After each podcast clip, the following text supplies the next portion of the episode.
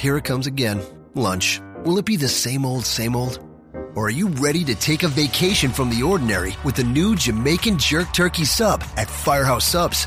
Freshly sliced smoked turkey breast, craveably sweet mustard sauce, and a hint of Caribbean seasoning. Just $5.55 for a medium. Save time. Order the new Jamaican Jerk Turkey Sub on the Firehouse Subs app. Firehouse Subs. Enjoy more subs. Save more lives. Participating locations, limited time only, plus tax prices may vary for delivery. This podcast is a member of the Voices of Wrestling Podcasting Network. Visit voicesofwrestling.com to hear the rest of our great podcasts, as well as show reviews, columns, opinions, and updates across the world of wrestling.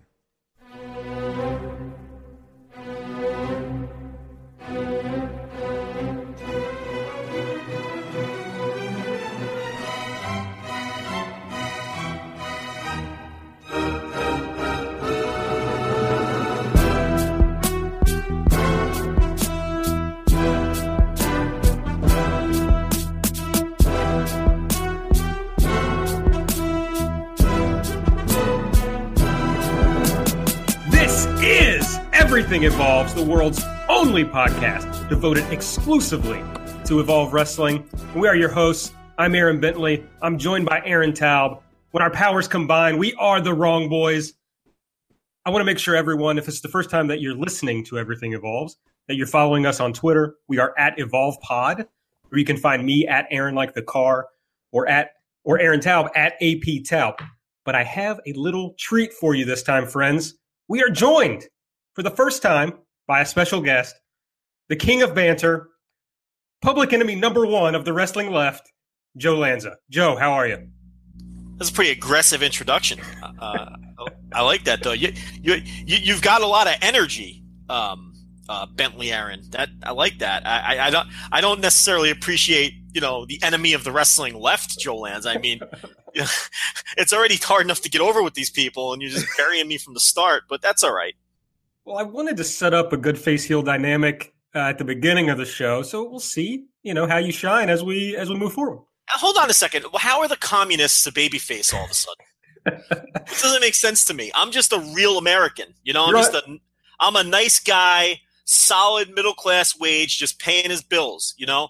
And you guys are the communists, so how am I to heel in this situation? You're on our turf, Lanza. Uh, in in this part of the world, we are the baby faces. What is this, Leningrad? I mean, what do you mean your turf? you're, you're Kentucky. You know, you, you, you, you know, come on, give me a break over here. So, but Which- listen, you want me to be the bad guy? I'll be the bad guy, you know? Well, yeah, just- what do you think is more real America? Um, Bumblefuck Kentucky or Bumblefuck Texas? That's true. That's true. It's, it's, it's neck and neck for sure. It's definitely not Queens, New York. It's definitely not. Well, Queens, New York is kind of a little more cosmopolitan, a lot of different cultures here. So, you know, I, I understand if it's not like real America. You know what I mean? Like people from other countries would want to come here to visit. I thought this. I thought this thing was going to open up with Nikolai Volkov and Boris Zhukov singing the Soviet national anthem. We'll what I put that in in post. Yeah. All right, so we've got Joe here, uh, but I do think that before we got started, since this is our first time we've had a guest, uh, if you're going to come on Everything Evolves, uh, you have to join the family first. And AT has prepared something, Joe, uh, that we need you to do before we can really get going on this podcast. Is it some kind of oath to the Communist Manifesto? Because I'm just going to have to hang up.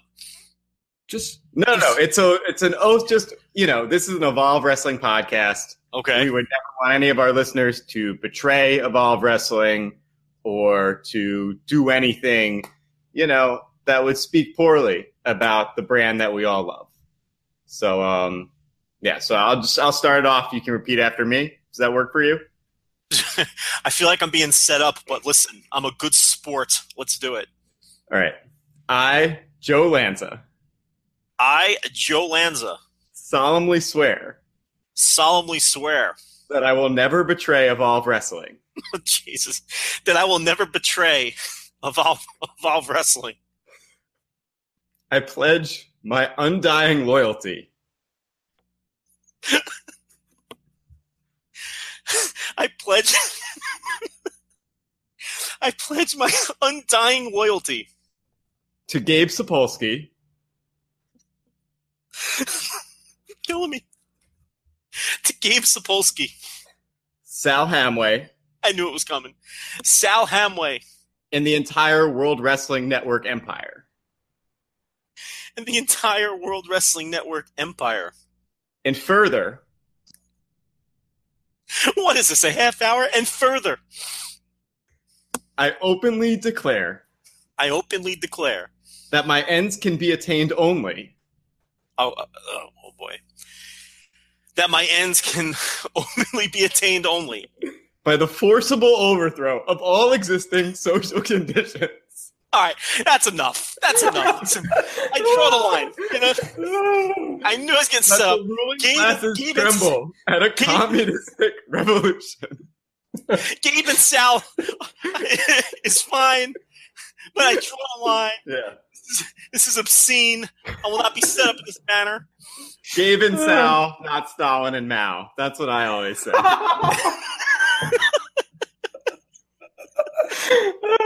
That's basically the that's the tagline of of the Evolve Pod. So wow. So yeah, just uh, now, All right, that well, now that now that you're part of the family, I think we're uh, we're ready to go. Excellent. Oh, I got tears in my eyes. Okay, so we are actually going to talk about uh, Evolve Wrestling and WWN on this show. The place that is uh, the best to start. I know normally we're either doing a preview of the upcoming shows or a, a review of the shows that have just happened. This is a little in between show to do, you know, some year in review stuff. Uh, it was an excuse to bring on Joe uh, for some fun, and of course, Club WWN launched since the last time we recorded. So we thought this would be a good chance to talk about that. If you don't know yet, WWN launched their streaming service, Club WWN. It's going to be $9.99 a month for access to all of their uh, video on demand events. New shows are going to hit the service on an approximately two week delay. Now, in addition, if you're subscribing, you're going to get 50% off all the WWN iPay per views. So you don't automatically get the streaming if you subscribe to Club WWN, uh, but you do get 50% off. The first month is free, and Club WWN has integrations with Google Chromecast, Apple AirPlay, and Roku. Uh, there's also uh, some loyalty points uh, when you buy things from the WWN. You will apparently earn some discounts in the future. Uh, basically, to break it down, if you're buying the if you were buying the live and the VOD before, and you subscribe to Club WWN now, you'll be looking at about twenty five dollars a month. If you just do the live and Club WWN, uh, you'll be looking at twenty dollars a month to watch both Evolve shows each month. So, At, I want to start with you. Uh, I know I've seen you talking on Twitter that you think this is generally a good deal, but can you expand on that? Yeah, I mean, I think the thing to think about when we think about Club WWN is that it is an incremental. It's like another revenue stream for Evolve and WWN. They're not centering their whole business model around a streaming service, and I think that that's smart, right? Like this is a thing where it's like they're monetized. They have this back catalog of all this stuff, all this great Evolve wrestling, all this Dragon Gate USA stuff, all these Shine shows, and now they're monetizing it, right? They don't have FloSlam anymore, so they're saying, okay, if you want access to this stuff, and you're not going to buy like a Blu-ray in 2017, like here's how you can get it. It's 10 bucks a month, and we'll also throw in you get discounts on uh you know the 50% discount is good on all the pay uh the iPay per views. You're going to get some kind of loyalty points. So I think it's a good idea. I think the thing to think about is like we've had people on Twitter who were like, why would I pay uh nine ninety nine a month for this and not get live streaming when I can get nine pay ninety nine nine and get the uh the WWE network, you know, for the same price and have more content and live streaming. And it's like, yeah, like that's not a good business model for WWN. That doesn't make any sense, right? Like it's like 10 years ago, if you wanted to buy, you know, 10, 15 years ago, you wanted to buy wrestling, you know, the DVDs came out like two months after the show and you paid $20 and you got it in the mail. And no one was saying, like, this is overpriced, right? Like, people might have said, hey, I don't have the money in my budget to buy all these DVDs. But no one was saying, like, this is bullshit. This should cost less. This isn't worth it. Like, WWE decided out of the blue one day to say, "Hey, it's ten bucks a month for all this shit," and then the the expectation is that now all these other smaller companies need to to follow them into the abyss. Like this isn't even I mean, WWE's business model with the streaming service only works because of their scale, right? Because they're going to have so many customers paying a little bit of money. And even then, I'm not even sure that they're better off now than they would have been selling the pay-per-views. So like from my perspective, like you can't just expect them to to do what the WWE is going to do if it's not going to be a good business model for them. Joe, when you first saw this announced, what did you think? Did you think this was going to be a good move for WWN or uh, the same type of idea that, well, if the streaming's not included, it's not much of a deal?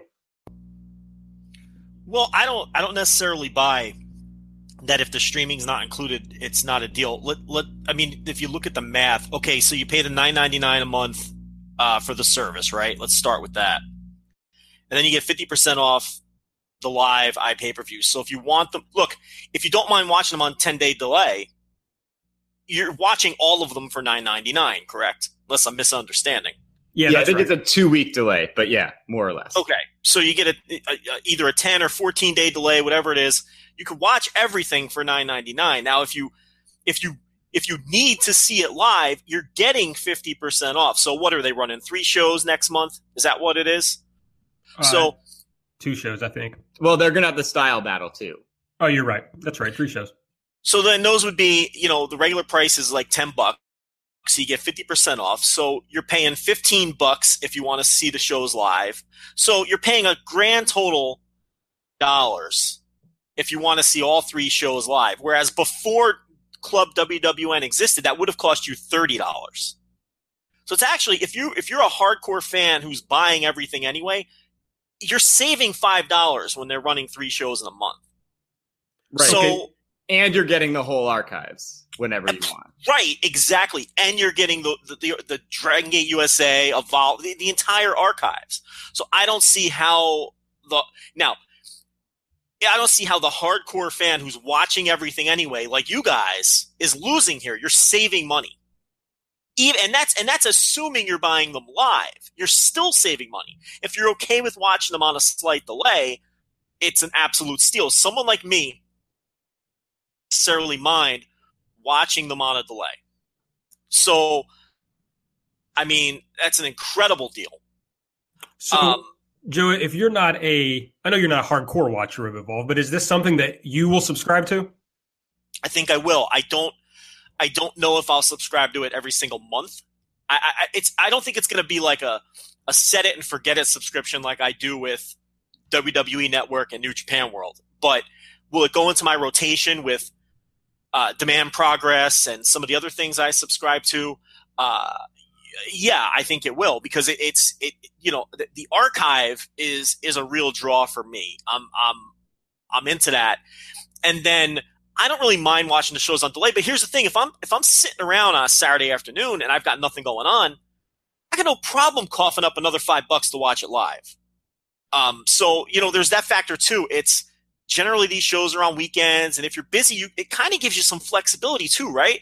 So look you know you're going to get it on delay a few days uh, you know uh, a week and a half later or whatever two weeks later but if you happen to be home you have that option of plunking down another five bucks and watching it. So um, when you really break down the math it works and i think uh, talbot made a good point. It's like just because wwe set their own price point that they feel they can get away with why does everybody else have to follow suit now, I agree that you have to be, I guess, in a similar ballpark, but I don't buy the argument of, well, I'm getting all this from WWE. Yeah, but you're not getting Evolve. so it's not like apples and apples. It's not like you're getting all of that from WWE Network plus these Evolve shows. If you want the Evolve shows, you're going to have to pay for something else. And to me, I, I, look at all of these services as separate entities. Am I getting my money's worth from this service? I, I don't necessarily compare it to other services. Yeah, right, and that's. Oh, oh, go ahead, Aaron. Yeah, and I was going to say, I mean, Joe didn't say it, but but this is sort of like an underlying thing of his point is that this isn't a service for someone who's only going to spend ten dollars a month on wrestling. You know, like this is a service for Evolve's the hardcore audience of Evolve fans who gives like a lot of their disposable income to pro wrestling. Like these are for the dorks who travel to WrestleMania and go to shows and like already have two or three streaming subscription services probably. And then I recognize that some people have economic concerns, and I'm not trying to be insensitive to that. But I feel like the majority of Evolve Wrestling fans, um, like are are people who are like, oh yeah, I can spend twenty dollars a month on wrestling, as opposed and they to were and, and they were with Flo. right, and they were with Flo. So if you were spending twenty dollars a month with Flo, in a normal month you're going to get two Evolve shows. You're going to be spending the exact same amount of money on this if you want to watch them live, and you're saving half the money if you watch them on a delay. Yeah, and it's I mean this the this isn't as good a deal as like the yearly twelve dollars a month Flo subscription service, but it's a better deal than like just the regular WWN i pay per view offerings. Yeah, the, the real problem that it starts to present is like you're talking about AT is there are all these streaming services now. Everybody apparently feels like they need to compete with WWE's 9.99 uh, price point, and unless people start coming together and putting lots of different uh, promotions on one service, it just becomes it's too big, right? Like, where do we go from here where people can actually watch a lot of this wrestling uh, instead of us having to choose? Oh, I can subscribe to one or two of these at a time. I mean, I do New Japan. I don't. I only do WWE occasionally, like when a big NXT show comes up or something I want to watch. I get all these Evolve shows, but there's like some point I can't watch any more of the streaming services.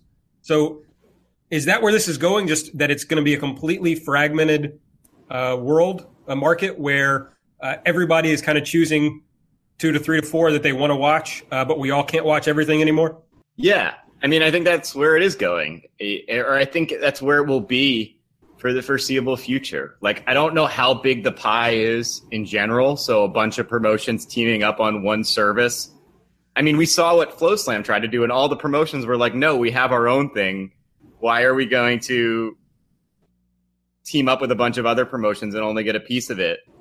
Um, I think that so that's one thing, and um, I think that yeah, ultimately the competition is going to be the same that it ever was. There's a lot of wrestling companies, and the ones that put out the best product will be the ones that get the consumers' money.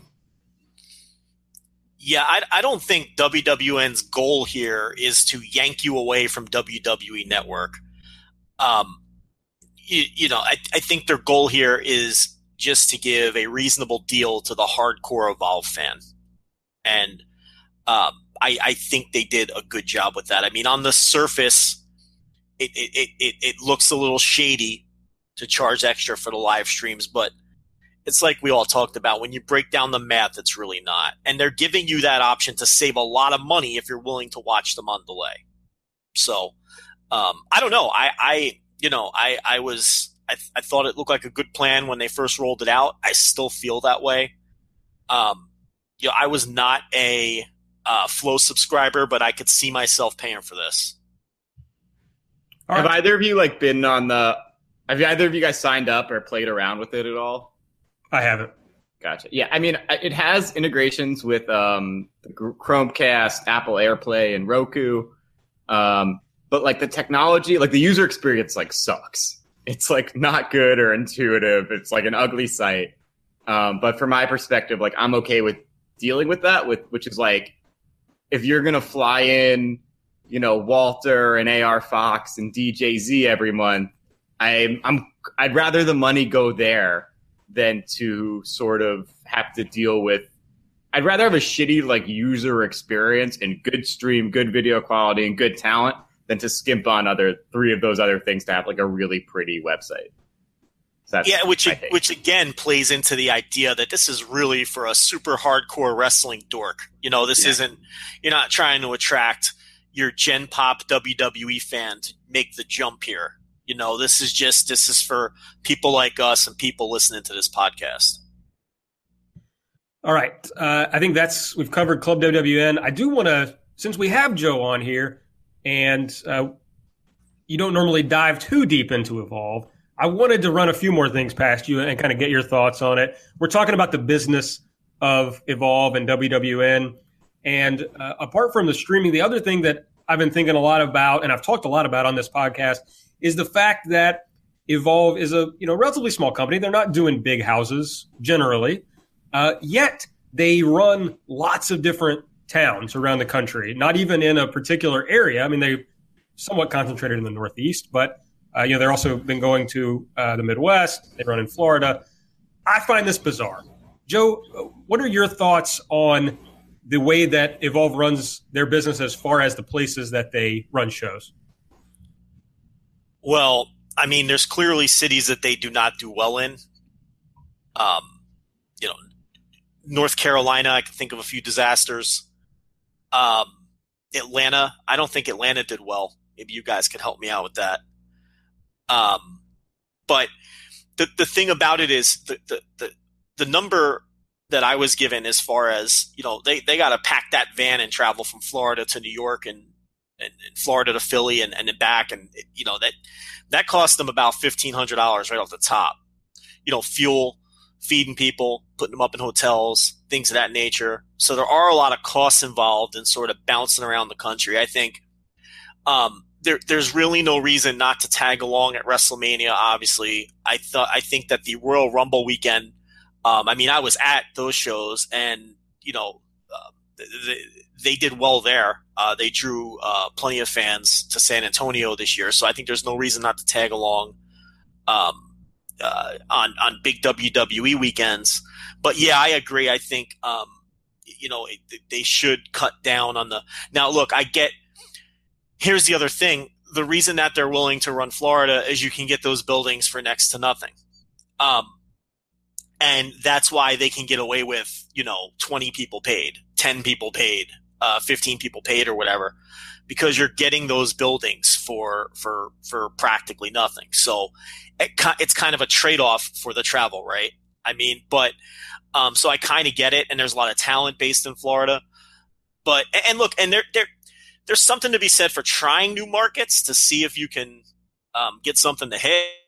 I understand that too. Um, but yeah, in general, I think they can save a ton of money um, by cutting down on, on, on some of the travel. Yeah, that's basically my thought. I find it very strange that they that they run all over because they, there are markets that don't do well. And you're right about Atlanta. That Massachusetts market that they run uh, isn't very good. Uh, you know, they do their best business at La Boom in New York. Mm. Uh, and that's also their hottest building. Like you think it, the promotion would look so much better if they ran out of there more.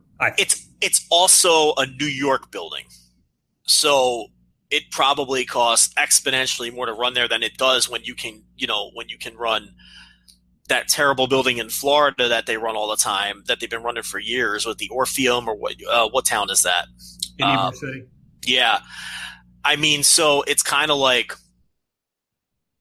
do you do you do you break even running New York with a packed house, or do you make a couple bucks running Florida, even if you have to run a van down there or whatever, and and and and have no fans and have this dead atmosphere? It's kind of like the Paul Heyman thing, right? Like the ECW arena for years was a loss leader for ECW. They did not make money on those shows. They lost money on those shows, but you had that hot, rabid, packed to the rafters crowd that made it look like the hottest product on the planet, right? So you kind of have to make a business decision at that point. Um, do we make that trade off? Do we lose money running this venue every time, but making our product look hot? Or do we run a shittier venue and draw 15 fans and maybe make a couple bucks? and I mean that's you know that's I don't know that's a business decision that I think everyone's going to fall on a different side of the fence on. But it seems like what Evolve does is they do both. Well, um, oh, sorry. No, I'm, i was done. Yeah, yeah, I think that you're starting to see them make a decision, right? I think if you look at the last few months and the upcoming months, and you look at where they're running, you're seeing a lot of New York, right? They ran New York in June. They ran New York in August. They ran New York in October and they're running New York. They ran New York in December, and they're running New York twice in January. So I think that like when they got the FloSlam money, they tried some new markets. They had some winners and some like Atlanta seemed like a loser, but it looks like those those uh, Detroit and Chicago shows do okay. Especially the Detroit shows seem like they do really well. Um, but it seems like more and more they are working to base themselves in New York, and be, which I think is a good idea. I've talked about like you should just build this New York market as much as you can build it and get people excited about your product. And when they tune in, it's like a hype crowd and it looks good. Um, so yeah, I think that they're they're really starting to double down in New York. They're doing they ran it in December, and then they're coming back next month, and they're doing it. They're doing one show in Queens and one show in Brooklyn, or two shows in Brooklyn with Style Battle. So, and and if you read the WWN alerts, which you know, Aaron and I like, we study the WWN alerts like you know the ancient rabbis would study the Talmud. You know, we're always looking for clues uh, to better understand uh, the word of Gabe. And yeah, uh, the way we uh, yeah. the Communist Manifesto. That was right. That too. Yes. Obviously. opportunity on your part. Yeah, we all have our own sacred texts, and um, but yeah, they said you know in the last WWN alerts, we love New York so much, so we're coming back again. I don't like, and I think that there's opportunity there. Like if you look at like like we have House of Glory and Tier One Wrestling, but there, I don't know, there isn't a, a promotion that you look at and say that's New York's pro wrestling company. The way that they're the way that you look at Chicago and AAW or you know PWG in Los Angeles. And I, I don't know, it's a big city, and I know that it's hard to run here, but there should be like a big high level, like super indie level caliber of wrestler flagship New York wrestling promotion. No? Sure, but then those are the most expensive buildings, like Joe was just talking about, right? So how are they to uh, make money and run New York all the time? Well, we'll see. This, I, I, you know, they may be getting. La Boom might be less expensive than we think it is. Like they may be, they may have a deal there that's good for them. Is what I've heard, but I don't know how reliable that. I don't know if I should have said that, but yeah, the word on the street is that they get a decent deal on that La Boom building. And this building they run in Brooklyn is like at the ass end of Brooklyn, or not the ass end. That's mean.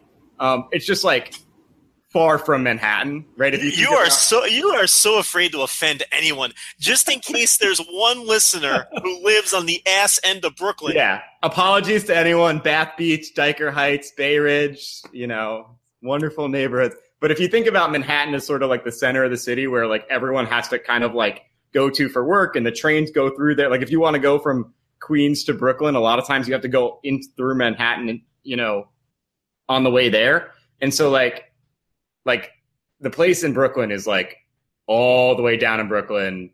It's a schlep from Manhattan. If you don't live in, if you live in like Queens or, or Manhattan, it's like a schlep. So, I, and it doesn't have air conditioning. It's a bad building. So I imagine that that building is like affordable enough. I assume. You know, I could tell you that anecdotally, I have um, friends in Jersey who mm-hmm there are times, and I, I don't know the specific buildings. You could probably you probably know them though, um, mm-hmm. where they won't go because they're just too far from the closest train station. They don't want to either walk or take a cab from where they get off the train, and that has prevented them from buying tickets and going to shows. So I'm hearing you say this that some of these buildings are on the outer reaches of uh, you know of the city, and it, and it is making sense to me. Yes. Um. So that's lost revenue right there. Um, and, and, and I don't know how much you want to extrapolate that, you know, what my half a dozen friends equals in terms of how many other people are having the same thoughts. But right. that is a real thing. I mean, you know, if you can't get there easily by, you know, via the subway, I mean, a lot of people just won't go. Yeah. And I mean, I'm sure that they pull a lot from Long Island and I'm sure they per- pull a lot from like parts of this, like the metro area where people have cars. But, um, but yeah, you're right. It's tough. I mean, that's why I think it's good that on a weekend they're going to have those shows in Brooklyn and in Queens. Like, I'm going to try, I'm going to go to the ones in Brooklyn because I like, I got to go see Nick Gage versus Walter. But like, and if if the card wasn't as strong in Brooklyn, like I could go to the Queen show and skip the Brooklyn one, and someone who lives in Park Slope could be like, okay, I'm gonna like schlep down to to Bath Beach and and see that show and skip the one in in Queens. So I don't know it'll be interesting. Because I don't, I didn't really have like a, a, thesis on this take. I was just kind of talking it through, but uh, I didn't expect this episode to be so heavy on New York geography, but yeah, I hope everyone has their subway maps. If you want to just take a moment and want to listen to that great conversation again, you can go back a couple minutes, pull up your subway map, and and sort of you know really uh, get to the bottom of this debate. I, I would strongly suggest you do that. All right, the, the meat of the show is is uh, was intended to be about kind of the year in review of Evolve. Uh, take a look back and see where they come, where they're going, and what our favorite stuff and least favorite stuff was from the year. So, I guess At, let's start with you. Just generally, how did you feel about Evolve from from January to December? Well, it was a weird year with a lot of ups and downs, and uh, I would say that you know they lost Hero after the January shows, and right before that, they'd lost you know Gargano and Nice and Gulak, and you know kind of gutted the mid card, the mid and upper card uh, of the Evolve roster. But um, yeah, and it seemed like the first half of the year they really tried to fill in those gaps with sort of guest stars. We'd see them rely on a Kyle O'Reilly or a Donovan Dijak or a Leo Rush to come in for a weekend or two and sort of add a little star power to the top of the cards. And it felt like the promotion was kind of like sort of a little stale in the middle parts of the year. You know, it, it didn't seem like they were really, um, things just kind of ran together a lot of times. You know, we saw the, we, you know, they, we saw the big elevation of Keith Lee was sort of the big breakout star of Mania weekend. Um, and yeah, later we, um, we started to see towards the end of the year though that they, they kind of started to find their guys, right? We're seeing the elevation of Darby Allin, of Austin Theory, of Jaka, of Chris Dickinson, and it, the promotion feels like it's on an upswing now. And uh, and as we'll talk about along the way, there was a lot of great wrestling. Um, yeah. yeah, to me, I mean, you know, Gabe admitted uh, in you know one of the brilliant Sports Illustrated pieces that he might have gotten a little boring or a little bored booking uh, Evolve this year. I think we saw that but to me, the story is it all kind of goes around FloSlam. And the story of the year of Evolve is is Gabe Sapolsky as the athlete who got the big contract and then doesn't perform uh, with the big contract. They kind of uh, fall back on their laurels a little bit. Gabe has basically admitted as much. And uh, so we saw it kind of get a little boring. We saw it kind of get a little stale because he wasn't as motivated uh, to put out the same type of creative content because he didn't really have to. There was a contract where the check was going to be coming every month. I mean, there were some incentives built into the contract that we all saw, but uh, largely it was just, you know, you show up and do the shows and, and we'll pay you. And now what we're seeing toward the end of the year is Gabe as uh, the athlete in the contract year. He's hungry again. He knows he has to perform so that A, he's got to sell tickets at Mania.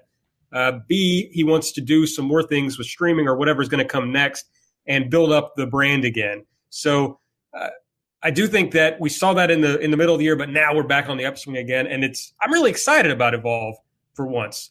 Uh, Joe, you don't watch Evolve in the same way we do, but I know you follow everything uh, since you guys cover everything on the flagship. But how did you see this year uh, playing out for Evolve? Okay, so I think that uh, it was definitely a transition year because they, you know, they had that loaded roster the year before and that incredible year the year before, and you know they got raided and a lot of people left. You know, they, you know, Thatcher gone uh, to Germany, uh, TJP and Gulak and Chris Hero and and and um, and all of those dudes off to WWE. Cedric Alexander, all those guys. Will Ospreay gone.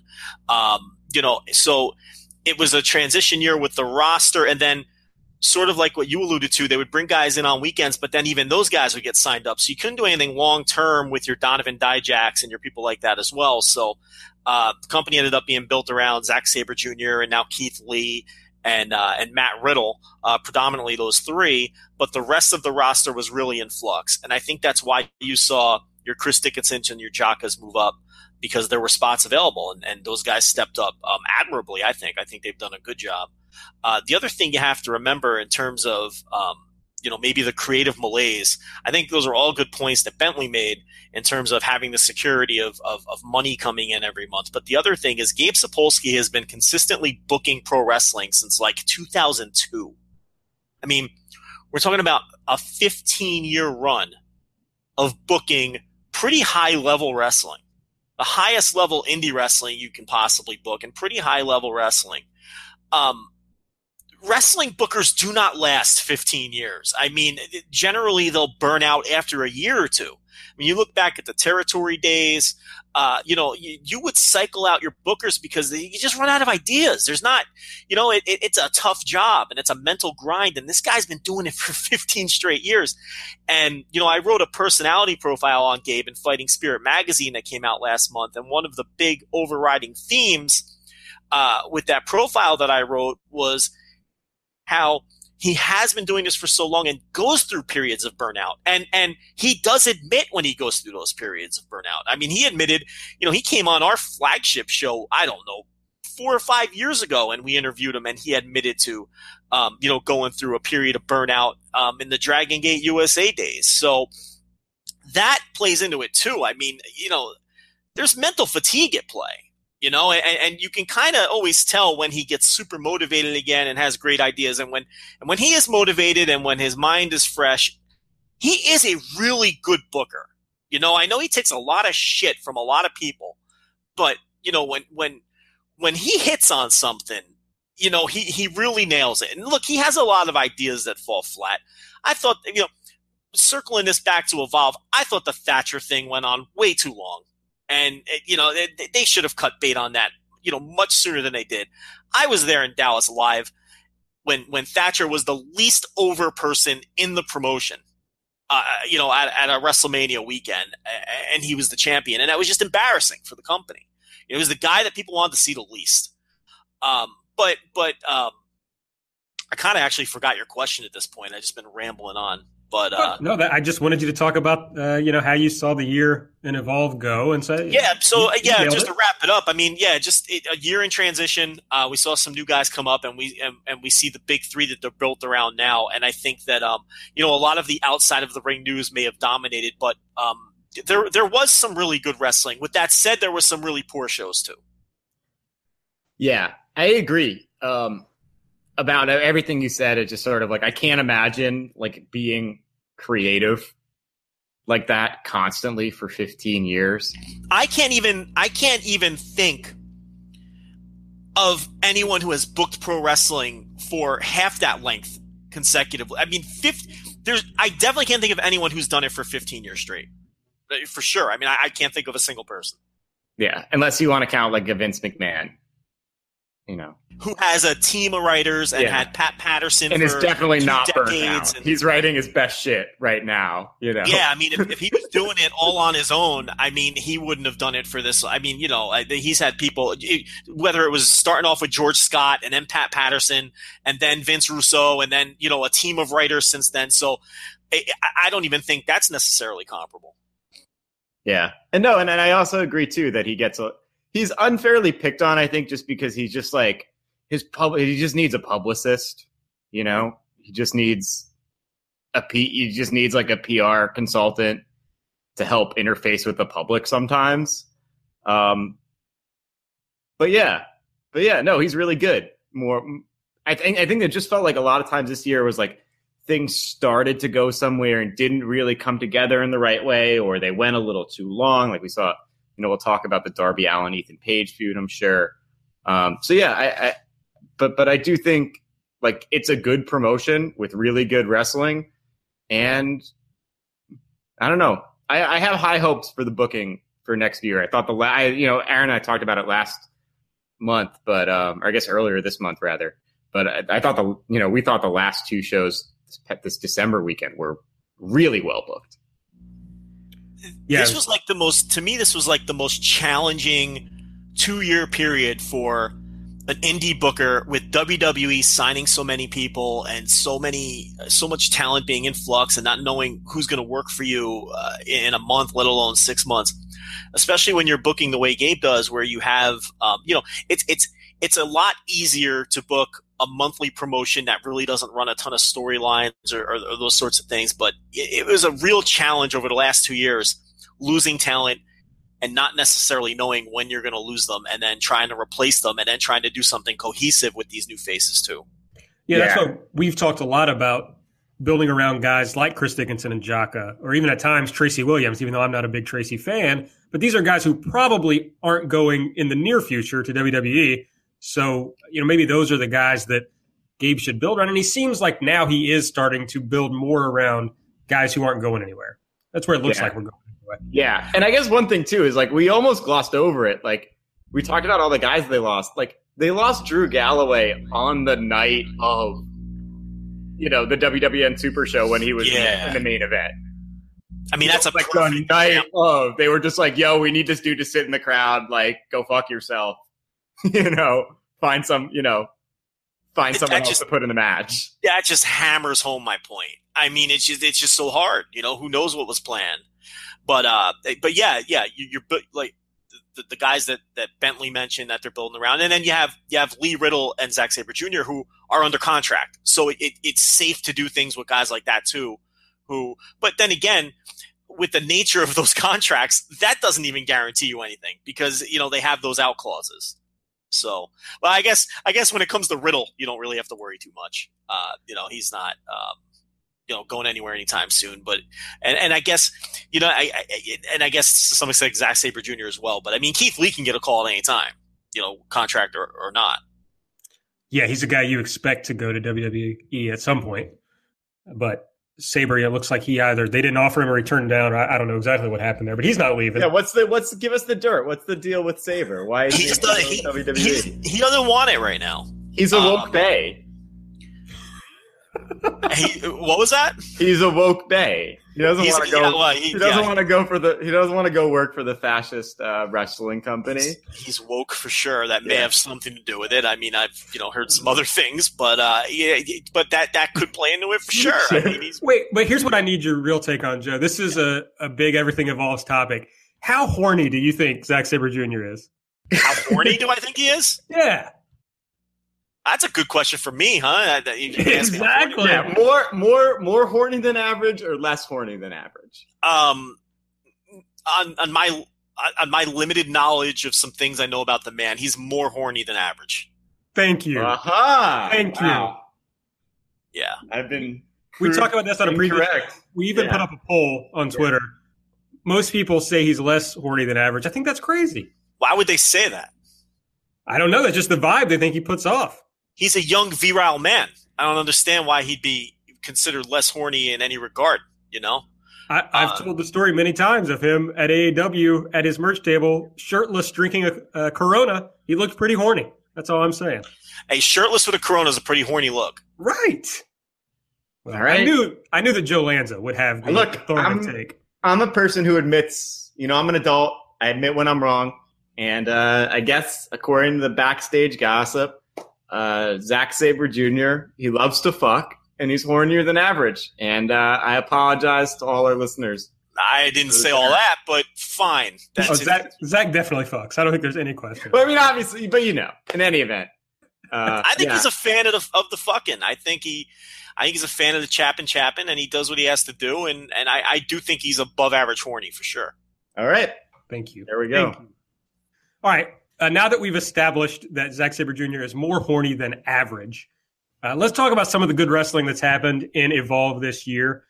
We're going to do a little bit of awards, uh, have a little fun with that. We're going to start with the big prize, which is Match of the Year. Aaron, what was your Match of the Year for Evolve uh, in 2017? Well, Wait, should we start at the top or should we build up to the? To the No, match? let's just go with the match of the year because I didn't have as many. I didn't have as many like runners up sort of. Okay, don't know, I just right. had a lot of yeah randos. But for me, like wrestling is best um, when it's memorable, when it makes us feel, when it surprises us, when it draws us in, even when we're not really expecting to be drawn in. Right when you sort of when it takes you right when you're just along for the ride. Um, and for me, you can have a million sort of like real. There were a lot of great matches this year, um, but for me, the one that stands out most in my match of the year is uh, Sabre Jr. versus Jaka from Evolve '87 at La Boom. So Zack Sabre Jr. versus Jaka won uh, at Evolve '87 at La Boom in June, and I, I just I, I watched it back again today, and like what I love about the match is that you can just sort of see them working the crowd and and sucking them in little by little over time, right? Like Jaka comes out before this match and cuts a pre-match promo, and he goes, "Who all here thinks that I can win the Evolve Championship tonight in New York?" And it's his hometown, and everyone there, like, no one gives a fuck. everyone's booing. Like no one thinks he can beat Zack Sabre Jr. Uh, for the Evolve for the Evolve Championship. And little by little throughout this match, I mean, he comes out with intensity. They're slapping each other, you know, within two minutes of the match starting. But every time Jaka gets something going, Zack's able to grab his leg and put him in a hold or something like that. He's just too quick. He's, he's he's too uh, his technical prowess is too much, despite Jaka's power. And um, you know, throughout this match, uh, Zack is just you know doing Zack Sabre Jr. things, twisting his arm, putting him in danger with for submissions. But Jaka just keeps coming back. He kicks out of a penalty kick. You know, Chris Dickinson is losing his mind on the outside behind his spread. And like over the course of this match, it's like, oh, they're kind of getting into Jaka. Oh, they're 50 50. Oh, and like by the time, like, by the time that Jaka hits his wheel kick and he's going for, you know, his Liger bomb to try to win the match, I mean, he stands up and he hypes, you know, he deflexes he takes his deep breaths and, uh, you know, he's going for the win. And the crowd is just fully behind him. They're yelling his name, Jaka, Jaka. You know, they're they're losing their shit for this guy who, at the beginning of the match, uh, nobody nobody really. I mean, people knew who he was. He he's an evolved tag team champion. People kind of cared about him, but nobody gave him a chance in this match, and certainly no one was going. You know, outside of like his family and friends, was going to this match like I really want to see Jaka win. And so people are losing their minds. And then the exact moment where you, you get in, you're sucked in, you're behind him, you think he can win, you know, Zack Sabre Jr. counters, puts him in that European clutch, the back bridge of doom, and wins the match. And Jaka's just left crestfallen. I thought it was a beautiful story. Um, and it and and there are matches that are probably like technically better, like that would get more stars, probably. But for me, like that, this was the best piece of pro wrestling that and, and the thing that'll that I'll remember. I was at the show, so that biases me. But that's probably the thing I'll remember most from this year. And um, that was a three match. You know, that was the first in a, in a really great trilogy that they had. Joe, um, if you haven't, and anyone listening, if you haven't seen these Jaka Zack Sabre Jr. matches, if you get the Club WWN, go check out the three matches they had. It was a great three match story, and uh, I yeah, that's that's my favorite. That's my match of the year. I'm also going to go with uh, being there live bias uh, but my match comes from over WrestleMania weekend uh, at Evolve 81 there in Orlando. It was the, the Keith Lee versus Donovan Dijak match. I had not seen their previous matches. This was a weird crowd. I forget what they were running up against, but it was a really small crowd that night, as I recall anyway. Somebody could correct me. But I remember it being small. And uh, I, did, I was like, okay, Keith Lee and Donovan Dijak sounds fun. And then they did just a bunch of stuff I've never seen two guys that size do, and I just had the time of my life watching it. So uh, that one it was the winner for me. Also, really liked uh, the Keith Lee and Ricochet match from that same weekend. I will never forget the the pounce in that match when Ricochet uh, took the pounce off of Keith Lee, and it was uh, just a great bump, and uh, uh, that was a really good match. But so those were two that I really liked. I was at both of them live, so I'm sure that takes them up a little bit. Uh, Joe, did, do you have an opinion on the best match at Evolve this year? Yeah, I do. It's good because we all have different answers. Excellent. Um, that same weekend, though, uh, Zack Sabre Jr. ACH was really good too. I think that was the first night of the uh, Mania weekend shows. Yeah, that's uh, terrific. Yeah. Can I cheat a little bit? Does WWN Live Super Show count? Because, Absolutely. Oh, geez, that's an emphatic answer. Um, the South Pacific Power Trip versus Dickinson and Jaka match. Um, uh, I, I can't really decide between that one from the WWN Super Show or the uh, Chris Hero Zack Sabre Jr. match from San Antonio. Uh, now that was the hero going away, obviously, and a lot of people felt that match was a little excessive, and I think that is probably uh, my biggest gripe with it as well. But in terms of emotion and being sucked into a match, uh, that was the match this year that uh, hit on those chords for me. I think that was on the 28th, the second of the two shows in San Antonio, uh, Sabre and Hero. And then uh, in terms of just uh, pure action and uh, cool spots and things of that nature, then it would have to be South Pacific Power Trip versus Dickinson and Jaka. Yeah, those were two great matches. Also, the ACH Zack Sabre match. I'm not a, a progress watcher. That was my first time seeing South Pacific Power Trip, and I immediately became a huge fan of theirs and started trying to catch more of their matches uh, ever since that happened. Yeah, that match banged, and, I, am I'm, I'm mad. I missed I missed Lee Dijak live. I got the show late because I was going to to the.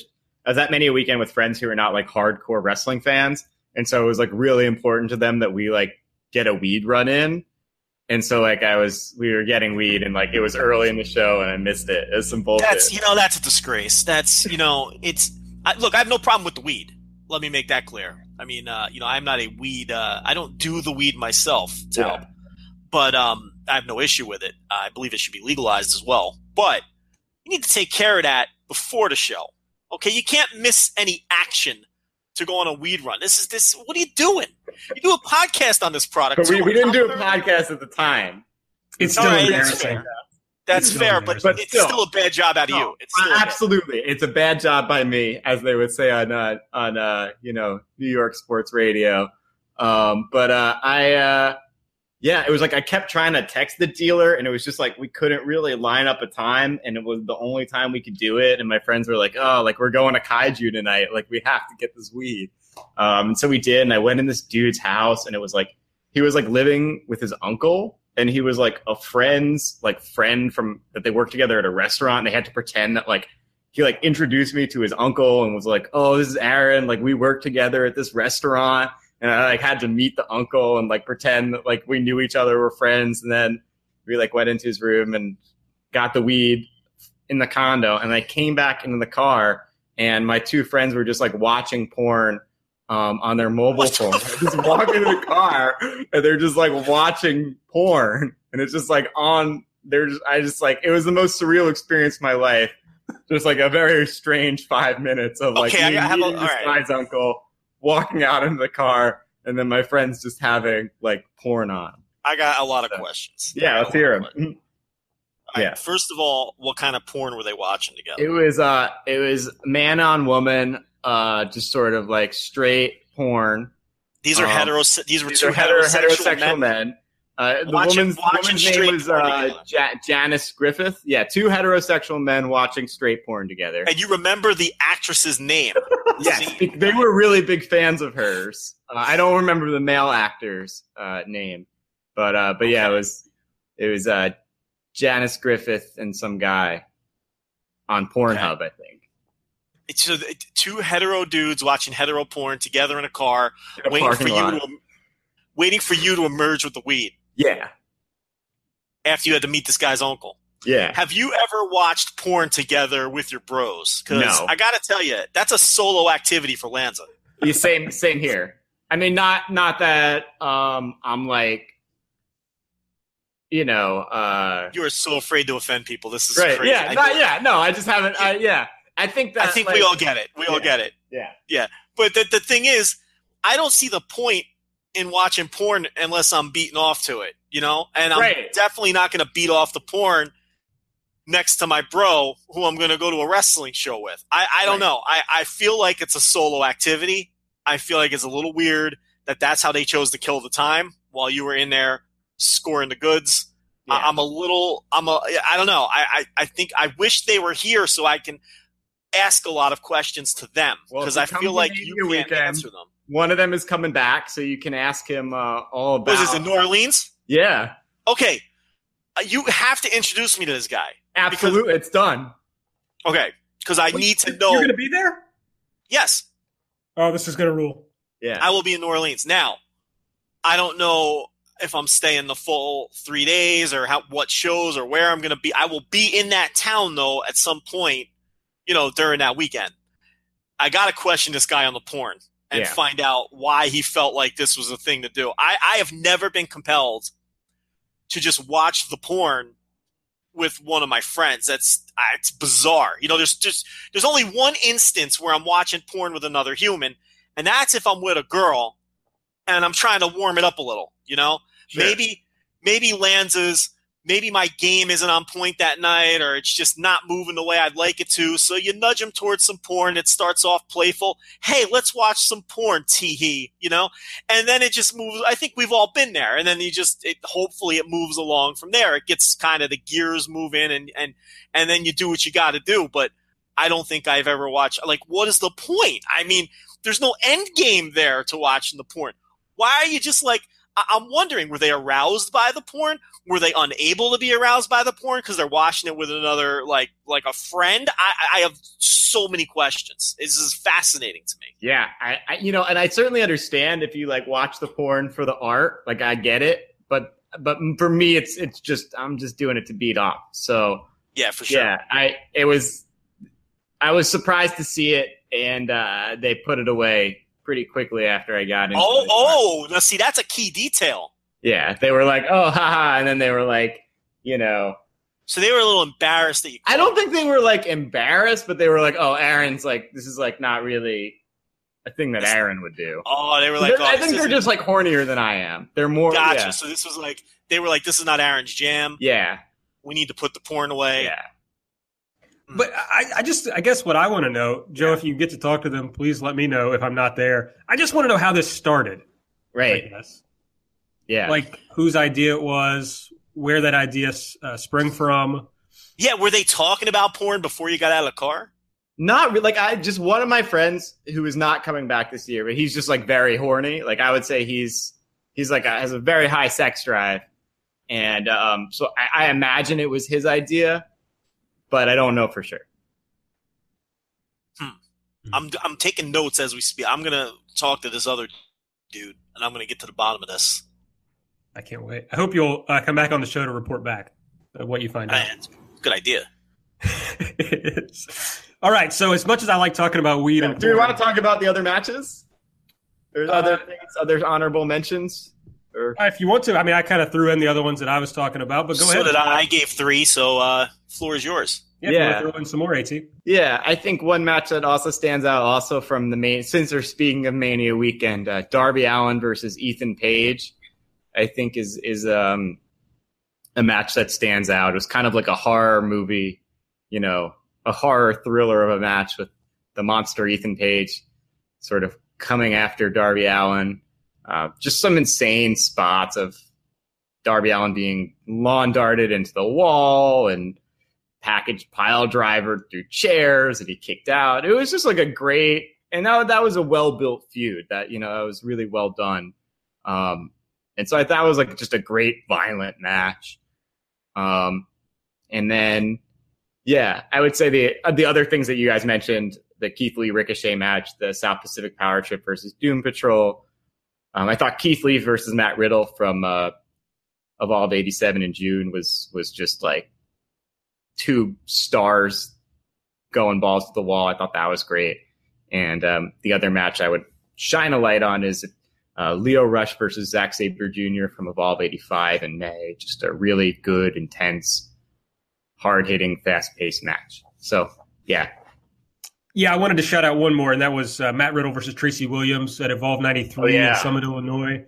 That was like we bitched a lot that they were uh, they waited too long for that match, uh, and that you know a lot of it had died down. A lot of the heat between the two guys had died down, but they worked the match as if it was the hottest feud in the world, and uh, so it ended up paying off anyway. So uh, I would definitely suggest people watch that match if you didn't catch it. Uh, the next thing we're going to talk about is our wrestler of the year in Evolve. And Joe, I want to hear from you first on this one. Uh, it's Zack Sabre Jr. Well, damn Um, it. I was hoping you were going to bring some variety to the show here, Joe.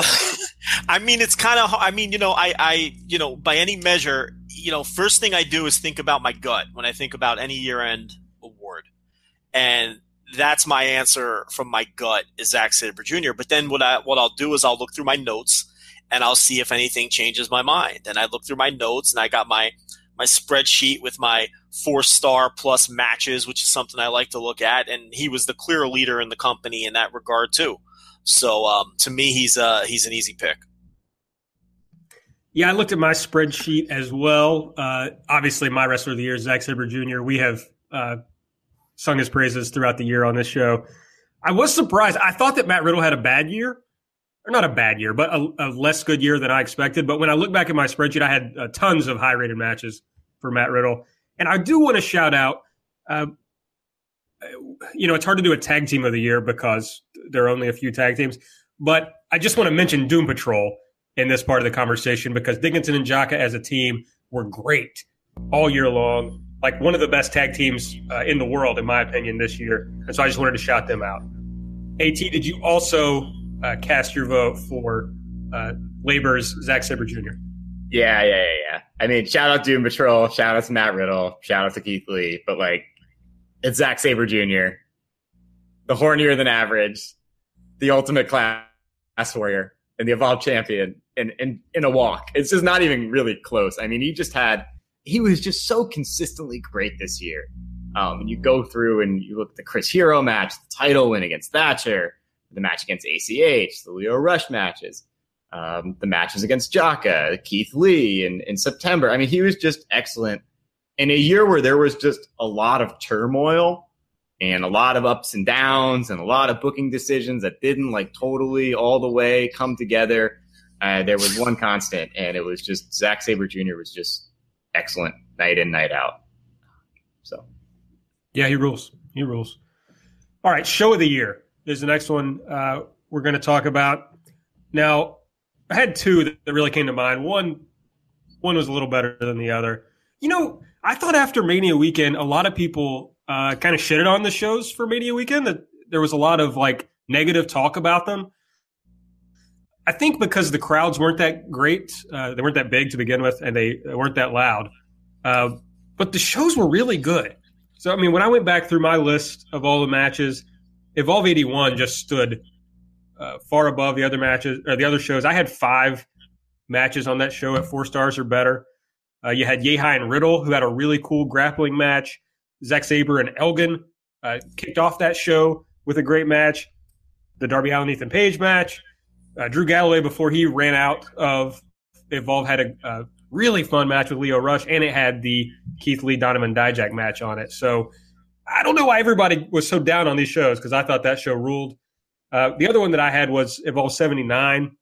Uh, the best match on there was a, a, Keith Lee Tracy Williams match. I really like when Tracy has to work against uh, a big guy, and he seems to have to break out more tricks than he uh, normally uses in the matches that I don't like. But there was a really good tag match with uh, a weird mix up or a matchup of Yehi and Dickinson against uh, Austin Theory and Anthony Henry. And this is before Theory really broke out. And they had this cool match. I'm pretty sure this is the match where Dickinson ended up doing the uh, the Pazuzu bomb over Yehi, who had his, the Koji clutch locked in at the same time. So they were kind of setting up some dissension between those guys, and it was very cool.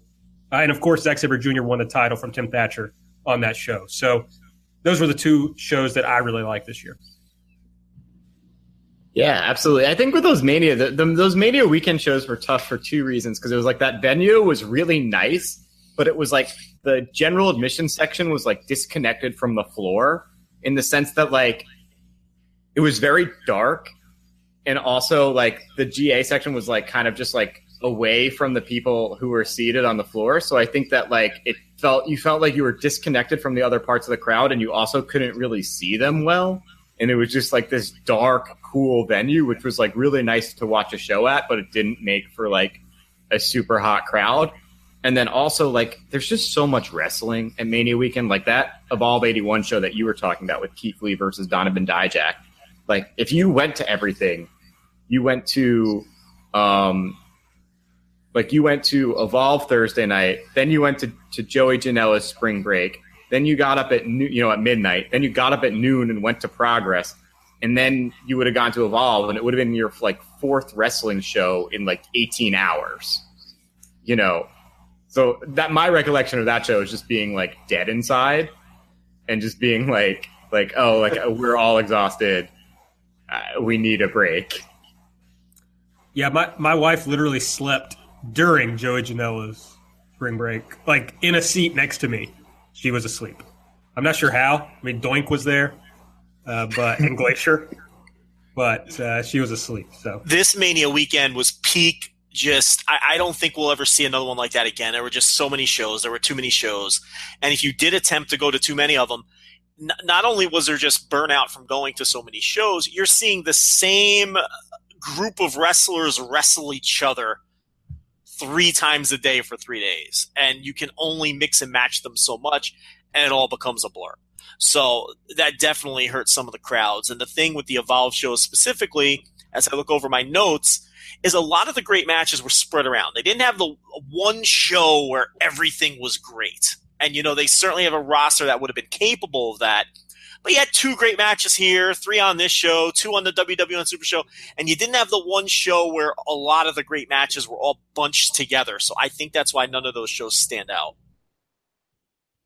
Any show that, that stood out for you this year, Joe? Uh, yeah, actually, I would go with the. Um, I never know the show numbers. I know dates. 128, which I think is Evolve 77, the back end of the San Antonio uh, double shot, which uh, had the the Chris Hero Zack Sabre Jr. match that I already talked about. There was a lot of other good stuff on there. It opened up with Barrett Brown, a local guy, uh, who who I've always been a big fan of, and I think it was him and and uh, uh, Darby Allin, and they did an, did an, angle with Ethan Page and the Gatekeepers, and then Zack Sabre Jr. came out and joined uh, uh, Brown and Allin, and they had a, a hot six man to open up the show, and then they had um, Dickinson and Jaka against Kincaid and Sammy Guevara uh, another guy, Guevara, who I, you know, saw as a literal teenager from the age 18 up, uh, you know, uh, in Texas, uh, come up on the scene. So it was good to see him get a shot and evolve. But the one thing I remember from that match is Black Ref was awesome. I love the Evolve Black Ref. I don't know his name. Do you guys know his name? Black Ref from Evolve? I do know his name, but I can't think of it. Uh, he's was in, it, was Da Brewer. Da Brewer, Brewer, yeah. He's in NXT now. in the year, and he's in NXT now that dude is the best ref in the business, and yes. I've thought it forever. And I probably should have took the time to learn his name and stop calling him Black Ref. But he was so awesome in that Dickinson Jaka Kincaid Guevara match. He was just he was he was directing traffic. He was sending men who were not the legal men out of the ring, and you could tell the wrestlers were getting frustrated. But he, damn it, he was he was taking charge in that match, and that was his ring, and he wasn't going to let these guys get away with any shenanigans, kayfabe or otherwise. And that really stood out to me. That that match fired me up. And then later on, you had that uh, the Riddle uh, versus uh, uh Dustin. Uh, yeah, wild. That rule. That was so good. And I mean, I didn't even get to see a ton of it because they were all over the building, but the roof was just exploding for these guys. And I saw the, you know, the key spots that they did with the table spots and whatnot. But that match was awesome. And let me tell you something. Chucky T is so underrated in that kind of match. You know, we've seen him have those kind of matches, uh, you know, under under this umbrella uh, in the Dragon Gate USA days against uh, against people like Gargano and people like John Davis. He always excels in that kind of match for whatever reason, and you wouldn't think that he would, but he does. And then, uh, you know, obviously at the great main event with Zack Sabre Jr. and Chris Hero, uh, Chris Hero talked forever. I couldn't wait for him to stop. I mean, he just went way too long with the post match promo, but the match itself was incredible. Really, the only downer on that show was Thatcher again because it was Thatcher and Jeff Cobb and it was just boring as shit. And I, I mean, and, and, it wasn't just me. I know I like to bang on Thatcher, but uh, you know, every time I go to these shows live, it's just his matches. And I and, and I know his matches aren't really structured to get reactions because he doesn't really work in that many high spots along the way. But I mean, people were just falling asleep during that match. Total waste of Jeff Cobb. Uh, but yeah, for me, top to bottom, uh, that was the best show. So much, there were so many things that were different on that show. The only thing that really let me down, because I didn't expect Thatcher to entertain me, but the only thing that really let me down was the ACH Fred Yehi match. That was a disappointment, but uh, the rest of the show I enjoyed a lot. Yeah, that was a really good show, and that that Dustin match was great. And um, yeah, I thought Thatcher got a lot better after he lost the t- title and sort of leaned into both of us did into being just kind of like a dickhead asshole ass kicker. Uh, but yeah, that title. I mean, I just remember two SummerSlam weekends ago in New York, just like the it was a Gulak Thatcher title match in the main event, and it was like you've never seen so many people looking at their phones during the main event title match. It was just oh yeah, those matches were brutal. But um, yeah, yeah I, just, ha- I, haven't missed him since he's been gone. To be honest. Uh, oh, but I guess it'll be good to have him back. Right? Did um did either of you see the Chuck Taylor Zack Sabre Jr. bar match? I haven't seen it yet go check that. I mean, it's like it's like they're certainly handcuffed because there's only so much you can do just brawling in a crowd with like, no ring, with no ring, and fighting on a bar. But I'm biased because I was at it and it was just like a lot of fun live, even if you couldn't see much. But when I went back and watched it on tape, I was like, once I was able to see the match, I was like, oh, this is pretty good. Like they did a good job uh, of like mixing in brawling and comedy and a little like sort of traditional hold for hold wrestling and having like a fun match in a really weird, difficult environment. Joe, I feel like you will never watch that match. I will probably never watch that match. Although for the novelty aspect of it and the fact that you know Chuck Taylor really is awesome in those matches. I mean, he is such an underrated underrated brawler, and it, it, so maybe I will. Maybe I will check it out. Yeah, it's like not long. I feel like it's like twelve minutes or whatever. It was fun. Um, yeah. So my my show of the year is Evolve '87 uh, back at La Boom. That had my match of the year with Zack Sabre Jr. and Jaka. It had a really good. Uh, I think it was an opener Tracy Williams versus ACH. Uh, that was really strong. It had that great um, uh, Beretta versus Austin Theory match where they they just went all all out, and it was then and it was you know followed by the big Austin Theory turn that uh, with Priscilla Kelly that started him going in his current direction. And the main event was uh, Matt Riddle versus Keith Lee, and they had an awesome match had just like a barn burner the crowd was just totally there for. Um, so that was like one of the most fun wrestling shows I've been to, and uh, that was great. I guess Theory and Beretta also wrestled on Evolve '89, which we're probably yeah. about to talk about, and I was confusing the two matches that they had. So I, have spoiled it a little, but I, uh, the worst show of the year is the the other award we wanted to talk about, and I think we both agree that it was uh, the, the stinker of Evolve '89 in Marietta, Georgia in July. Uh, there was a Theory Beretta match on it, but it wasn't quite as good as the one that was at. It was really good, but it, it couldn't quite. And I like the main event of that show too, but it couldn't quite. Like Evolve, it doesn't always get to like the super high peaks, but it usually doesn't have stinkers. But this show had like three or four like real stinkers on it. Yeah, well, this was when ACH and Ethan Page were doing the Troll Boys thing. This was the first match that they had against each other where they right. it up. Oh, and that was I hated that. This had the Jason Kincaid John Davis match that even Gabe buried on Twitter later, and uh, the Keith Lee Tracy Williams that was kind of aborted in the middle and uh, was terrible. So, oh, didn't this end? This, the Ugly Ducklings are at the end of the show, also, right? Yeah, it was a three way with the Ugly Duck. It was because it was the night after uh, the Workhorsemen won the tag titles, and it was a right. three way with the Ugly Ducklings, the Workhorsemen, and Dickinson and Jaka. Yeah, you. I hated that. So I hated the show really badly. uh, okay, so I guess we can move on from there. We, not a lot to, on these other awards. We did want to shout out the best feud in Evolve this year, which uh, I think we both agreed was the Ethan Page and Darby Allin feud that as far as uh, from my perspective, paid off uh, in Orlando, and there was never another match between the two. Yeah, I think we agree. There were no other Darby Allin Ethan Page matches. It ended the way it should have, with Darby getting his win, but you protect Ethan Page because you have the interference from Austin Theory, um, and just a perfect, well booked feud that uh, concluded uh, the right way when it was supposed to end. Absolutely, uh, and then the, the we mentioned this a little bit, but the tag team of the year, uh, no tag team but Doom Patrol. Yeah, in my eyes.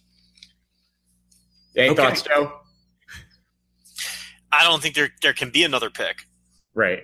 I mean, w- what other direction would you go? Well, some people. I saw Gabe because Gabe's doing the WWN awards. I saw he tweeted out, and it wasn't like unanimous the way it should have been. Like there were a lot of people who were like um, Henry and Drake, who had a very nice year. They're good, but I, I just you know I don't see it. And then some people, some people really like the. Did, did you like the Troll Boys, Joe? Nah, nah, I wasn't into that. Yeah, I thought it was uh, horrific, personally. Not a fan. Yeah, yeah. I mean, if you're into Catch Point, you know, you there's a few iterations there you could have come up with for tag teams, but uh, Doom Patrol was great the entire year, so it's hard for me to pick anybody else. Okay, all right. Well, last thing we wanted to talk about on this episode uh, was just looking ahead to 2018, where we see the promotion going. We've already talked a lot about the state of the promotion, I feel like. So uh, we don't need to go back over that. But I, I think what's clear, you know, Zack even talked about this a little bit on the last show, is that this is a promotion that's planning to put new people uh, in the spotlight, build some new stars, as Zack said, but that they have to prove their worth against him before they can become stars. The the new mini doc, I think they called it a short film, that Evolve put up gives us a teaser of where they're going. And I thought it was interesting that the first people that they showed in that mini doc were Darby Allin, Austin Theory, Jaka, DJZ, and Walter, which the last one was a little surprising to me. But uh, specifically Darby Theory and Jaka. I feel like those are the guys that Evolve is going to build around going forward, and I like that. Uh, Joe, everybody's heard us talk a lot about Darby and Theory and Jaka, so I want to hear your thoughts on specifically those three guys and kind of who you think uh, Evolve should be building around or, or, pushing up to the top of the card. Yeah, I mean, Jaka obviously had a breakthrough year, so uh, no problem with pushing a guy like that. Um, Austin Theory, obviously, all kinds of potential there. Uh, Darby Allin, see, I don't know. I have mixed feelings on Darby Allin. Uh, obviously, he's willing to do whatever it takes to get over, which is an admirable trait. Um, but is there any evidence that he can go in a match in a, just a straight environment without taking those sorts of risks? I mean, I guess I would throw that to you guys and get your opinion on that. Or is he strictly going to be uh, a gimmick guy, which I mean is fine. I mean, we've seen guys over the years, and and and you know, you can you can um, you can certainly make a career that way. It may not be a long career, but uh, but what what do you think of that? Do you think that he can pivot at some point and perform bell to bell at a level uh, that people are used to in this company? Well, I'd say he's getting there. Um, I think that, and maybe I'm getting worked by the story because the story they're telling is that he's living in his car, going around the country, training in different gyms and trying to get better. But um, if you check out the match that he had against DJZ in Chicago a couple months back, like that was great. I mean, they just, mean, they do. There were crazy but he's taking like DJZ level crazy bumps as opposed to like the ones that he was taking early in his career in Evolve. If if, if that's fair, you know what I mean? He's right. he's like taking big bumps, but big bumps sort of like in line with what other people will take. Um, that match was great. And, and I would advise you if you wanted to sort of get a sense of where he is, check out the Darby Allin um, Austin Theory match from this past Evolve weekend. Um, I thought that it was really strong. Like the finish didn't quite get there, but the middle section's really good. Um, if nothing else, like Darby Allin is a very sympathetic baby face, and he really he makes you feel his pain. And I think that that's like a quality that's really good to have in a wrestler. So I don't think that as a total package, I don't think he's quite as I don't think he's as far along as Theory as like a full package, but he's definitely getting there. What do you think, Aaron? Yeah, I'm much more by theory as the long term guy, uh, especially as a guy who's going to have probably a real big career in wrestling. Uh, but Darby has, I think he's already improved a lot since he first showed up in Evolve. He's had some matches more recently. You know, I think about uh, the Tracy Williams match that he had, where he showed a little more uh, chops in the ring. And to me, the story is that he knows he has to become a better wrestler to eventually beat Zack Sabre Jr., who is like the technical wrestler. So I, am really looking forward to, you know, he's probably going to lose to Zack uh, in January when they come up against each other. And then we'll see him continue to have to improve a little bit more. Uh, I don't know if it's going to be him or, or Theory who's going to ultimately dethrone Zack, but I think Darby can get there. I'm optimistic about his future as a wrestler. Yeah, I, they've built this Zack Sabre Jr. Uh, Darby Allin match really well. Uh, if you haven't, check out, yeah, definitely check out that Darby uh, mini doc from a couple, I guess, a month or so ago. I, I, they've done a really nice job with this sort of building this match, and I don't think it's the right time to pull the trigger on on Darby as a champion, but I look forward to the next chapter in the story. But Joe, I mentioned uh, some of the people that they highlighted conspicuously absent from the mini doc was Chris Dickinson, who I thought got a lot of shine in the last Evolve weekend. Do you think Dickinson is a guy that Evolve could build on? I mean, from what I understand, he was pseudo office as well. So, I mean, you know, especially, I mean, if you read the leaked emails, that shouldn't even be really a secret anymore. You know, no, I, yeah, I think that's, I think that's open. Yeah, I mean, there were references to, to I forget exactly what the references were, but um, to him basically being being office. So, I don't know what to make of that. Um, you know, unless he was blamed for the leaks. Uh, I mean, that's just speculation, but I, I, I don't know.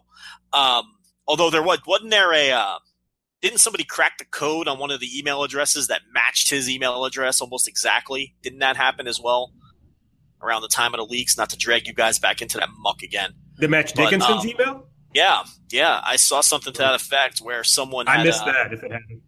Yeah, I forget how they did it, but they. um Oh, remember there was a uh, someone started a Twitter account um, with the express purpose of burying Gabe, and uh, someone went through Oh, the Twitter. right. Yeah, and, and, and, and the and the email attached started with a C and ended with an N, and like had the exact number of characters. And then when that was revealed, it was quickly all deleted. So there's a possibility that there's heat there. Um, you know, maybe he you know was caught and and something happened in that direction. I, I you know I don't know. That could just be me stirring the pot. But if if all is well, then yeah, it is a bit surprising that he would have been featured. Yeah, I don't know. Well, maybe just I don't. Yeah, because he didn't he didn't wrestle on the last two shows because there was an incident with uh, Rob Kill. Did you see the thing that happened with Rob Killjoy of the Ugly Ducklings? I did not. Okay, so yeah, there was at the November, or I guess they didn't run November. So the October shows, um, Jaka went for a dive on Killjoy. Killjoy did not catch him, and Dickinson appeared to uh, kick him for real. Oh, okay. Yeah. Um, and so yeah, so Dickinson was suspended uh, for the. He didn't wrestle, but he was. It was weird because he didn't wrestle on the shows uh, on the December weekend, but he was like very prominently featured in angles. Um, but I don't know. We'll see. It, it may just be like that the evolve that the mini documentary was about the Evolve Championship, and it looks like they're setting Dickinson up for a shot against uh, Keith Lee for the WWN Championship. Um, So maybe uh, just temporary punishments for various incidents. Um, it- it- you know, the ugly duck, ducklings certainly didn't acquit themselves well at all in many regards in Evolve.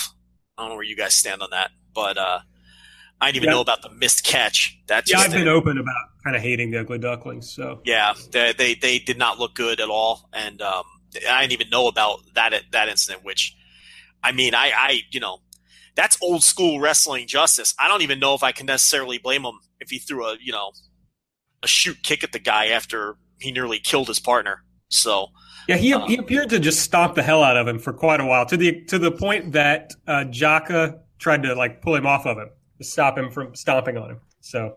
Hmm.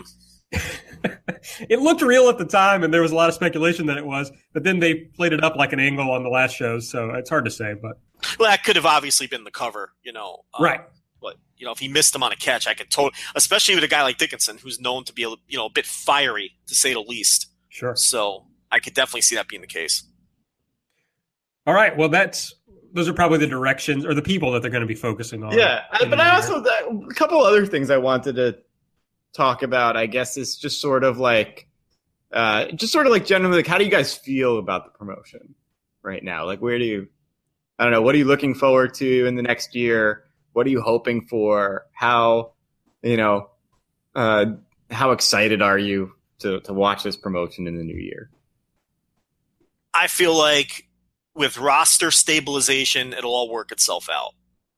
I really think a lot of the disjointedness came from just uncertainty with the roster. All the guys that were cycled in and out, like your Elgins and your Dijaks and and people like that, and all the turnover, the constant turnover. Now we're seeing some stabilization with with the roster, and um, and I and I think at that point, and and for the reasons that Bentley noted before, with um, you know not having that Flo money coming in and a little extra motivation, uh, those two things combined, I can see them having a better 2018 than 2017. Yeah, I'm really excited, honestly, about the promotion. And it's weird because we're not that far removed from me being super down on the promotion and kind of worried about uh, where it was going and how I was going to just keep watching these shows every month. Uh, but now that they've left Flo and we we see that they are going to bring in big talent, like the fact that they're bringing in Daisuke Sekimoto and Will Ospreay to Mania Weekend is a big sign to me that they're going to keep pumping money into talent in this promotion. I know those are just one-off things, but they can't be, especially Sekimoto, can't be cheap. Flying him in for those shows, so uh, I'm really heartened by 2018. Uh, the biggest thing I want to see is like I'm a huge Austin Theory fan now. I just want to continue to watch his ascension in this company. I'd really like to see uh, Dickinson in a bigger spot, and I'll get to keep watching Zack Sabre Jr. So I'll enjoy that. I wouldn't be so sure that Ospreay's a one-off. I mean, Sekimoto, Really? obviously. Go on. He well, I mean, he's he obviously wouldn't be able to do these shows if he wasn't done with ROH, and it was pretty clear that he finished up with ROH. Um, you know, over the last couple of weeks, they just first of all they they never. I mean, you there were you basically forgot he was with Ring of Honor. I mean, they barely used the guy, um, and and you know they they finished him up. And why wouldn't Gabe try to secure more dates than just Mania weekend? You know, I'm not. I don't know anything. I don't know that he has, but why wouldn't you try? There's no reason not to if the guy is uh, a free agent and and and at your disposal. I mean, there's no reason not to book a guy like that if it works for both sides. So, um, yeah, I'm not I'm not convinced that that's just a one off. I, I I don't see him going back to Ring of Honor. They didn't use him well, and he's the kind of guy where if he's not used well, he kind of loses focus and loses motivation. And um, you know, if if if you lock that, if you give if you present a guy like that with a plan and a push and and not even necessarily win. I mean, he's a very unselfish wrestler. I mean, he loses everywhere he goes. You know, he's he never beats Scurll anywhere, and he you know he he did a losing streak gimmick in in uh, in, in in progress, and and he loses most of his big matches. But as long as he's doing something important, he's motivated and he tries hard. So.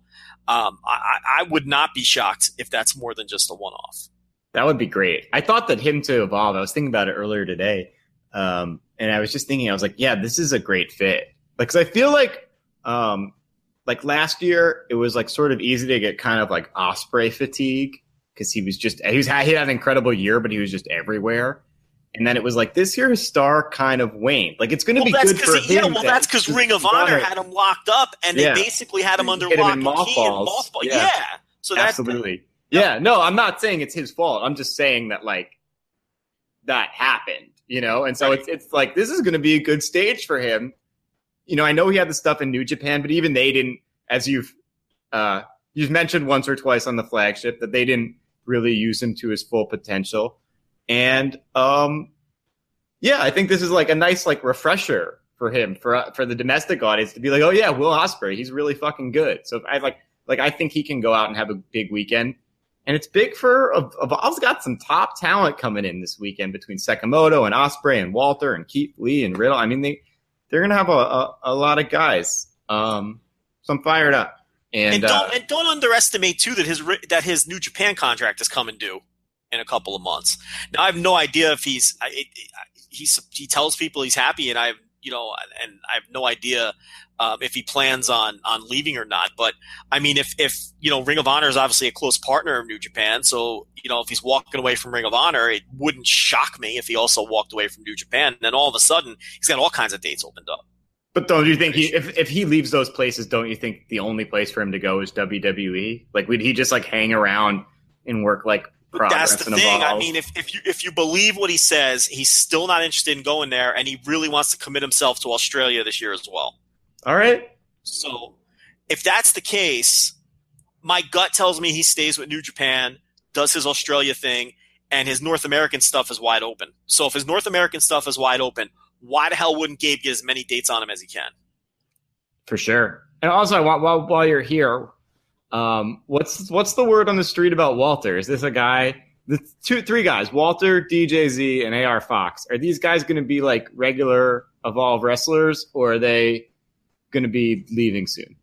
I have no idea. All I know, what I've heard about Walter is um, obviously his uh, tag team partner Axel Dieter went to WWE, but Walter is another one of these guys who just isn't interested in that, at least right now. So then it just comes down to a matter of cost. Do you want to keep flying him over here, and does it become, um, you know, uh, worth the cost to fly him over here? He's obviously the hot name right now. This is the time you want to book him. Um, but then after that, after the first couple of shots, is it worth the investment? Are you going to get return on investment? That's only a question Gabe can answer, but he will be available. DJ Z is a guy.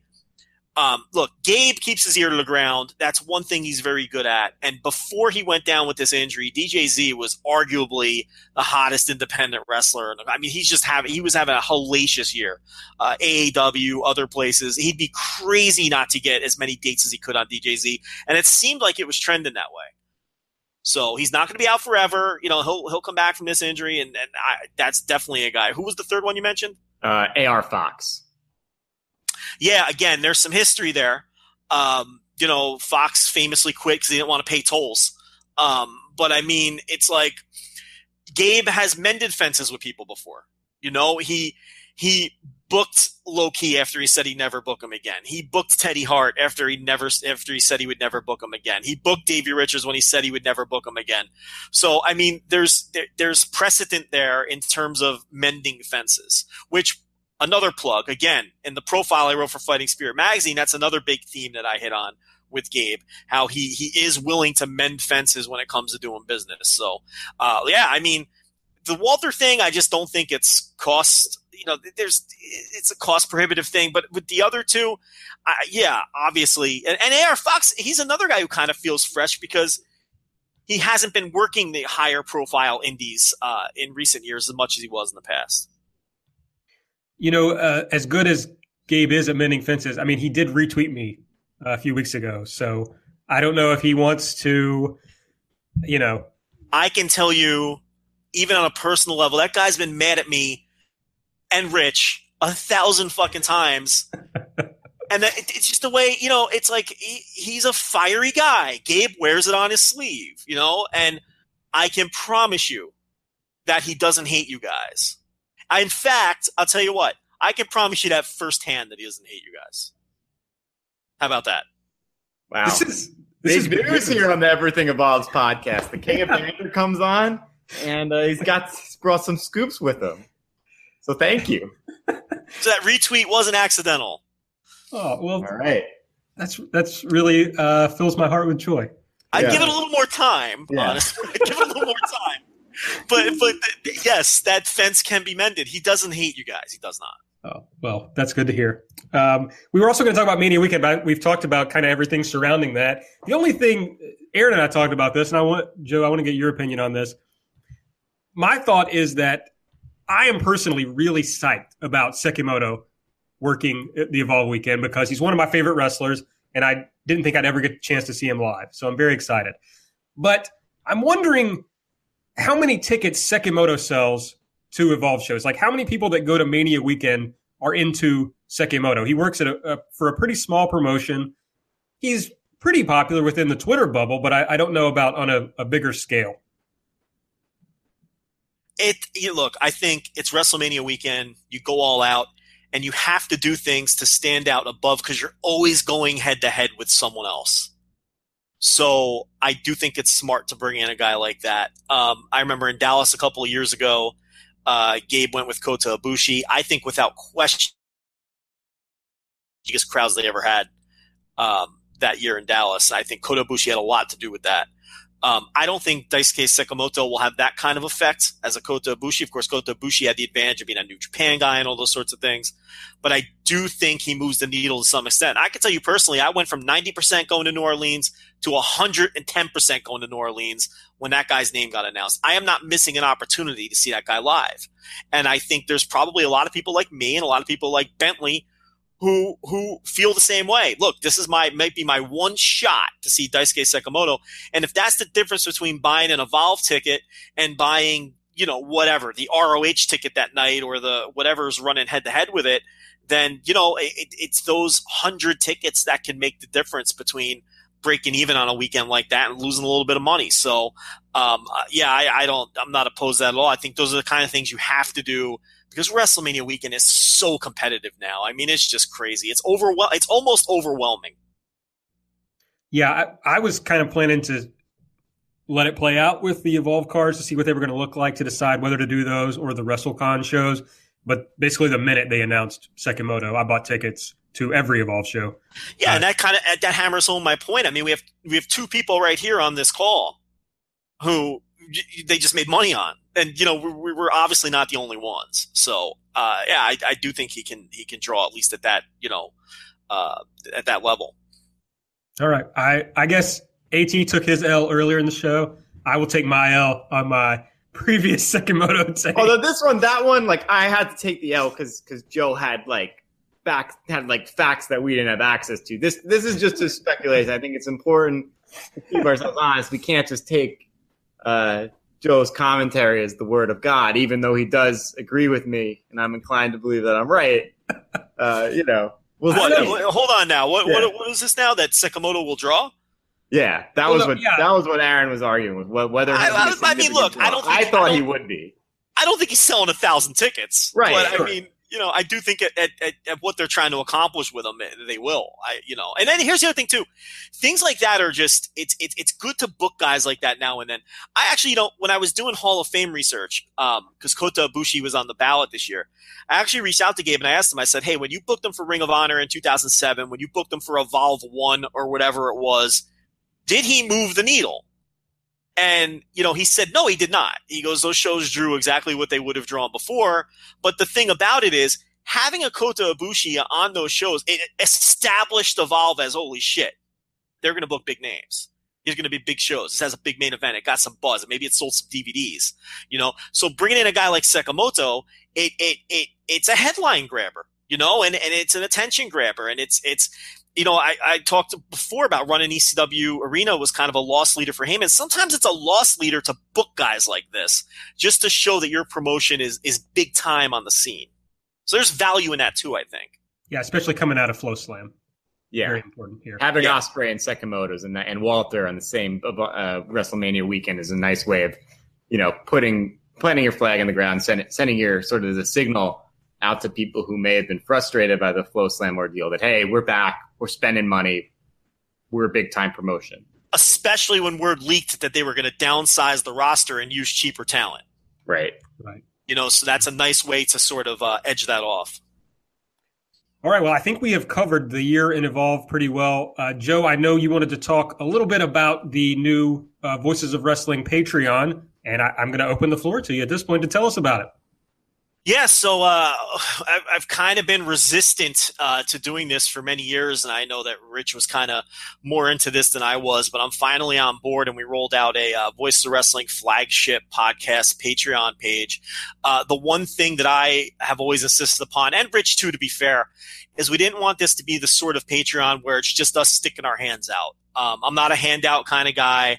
Um, I, I'm old school. I like working for my money. I'm not gonna uh, what what do they call it, guys? Grifting on the internet. I'm not a big fan of that. You know what I mean? I just I, I, I if if we're gonna take money from people, I want to work for it. So uh, we've got two different subscription levels, and we are calling them subscriptions, not donations. You are not donating to us. You are subscribing to us. At either level you come in on, either the two dollar level or the five dollar level, you are paying for actual content. There is no thank you level. There is no bumper sticker level. None of that bullshit. Okay. These are two different subscription tiers where you will be getting content. The $2 tier is the, uh, the, what we call, it's a new show called The Overrun. Uh, we always run out of time on the flagship because I'm a bloviating idiot who doesn't want to shut up. And, uh, you know, we don't get to all our topics and that happens all the time. So now when we hit our three hour limit, uh, we have a, this will be sort of a flagship, ex, flagship extension where we get to talk about all the topics that we didn't have time to get to in our uh, excruciatingly long three hour format. So if you jump in at the $2 level, you have access to the overrun flagship extension. We guarantee at least one per month. Uh, there will never be less than one per month, and uh, you will get the Overrun podcast at the five dollar level. That's where uh, that's where shit gets serious. Um, that's where we're going to be rolling out all sorts of things that we just simply never had time to do in our three hour free format. And I do want to stress the weekly three hour flagship podcast will remain free, sponsor, uh, and ad supported. That's never going to change. What you're paying for here is bonus content with both of these subscriptions. So uh, the five dollar tier, it's basically whatever we can think of. Some of the ideas we've thought of are potentially uh, instant reaction, major show reviews right after they end. Um, entire shows devoted to our mailbags, which are always off limits. So we'll you know do a full hour, two hour show that's strictly mailbag. We'll do themed uh, reviews like the Starcade 91 that we've been promising for five years and never delivering on. Uh, we'll bring back some of our some of the bits that we've done on the flagship that we don't have time to do anymore, like Joe and Rich recommend matches to each other and just do shows totally devoted to that. We haven't done interviews in three or four years, so uh, you may see interviews at that tier, special guest, retro uploads of shows that were pre-Audioboom that you can't find on the Audioboom archive, which will probably get us in trouble because I'm sure I was very problematic in those days. We've got off-topic content. Rich is squashing buttons is coming back. Lanza Unfiltered is coming back the greatest three episode podcast in the history of podcasting, which Bentley was a uh, a guest on. Uh, and did a tremendous job and got rave reviews and he'll probably be a guest again. But Lanza Unfiltered is coming back and it'll be behind a paywall. So imagine what that's going to be like. Uh, it, it, was it was obscene to begin with, but now it's going to be behind a paywall. And then you know whatever else we could think of. We got a million different ideas. Uh, we know some things we're going to do, but we're just not telling people yet. What we want to do is under promise and over deliver. That's the key. We want to make sure we over deliver. Uh, you go to www.patreon.com slash voices of wrestling to find our page. $2 or $5. Uh, very affordable.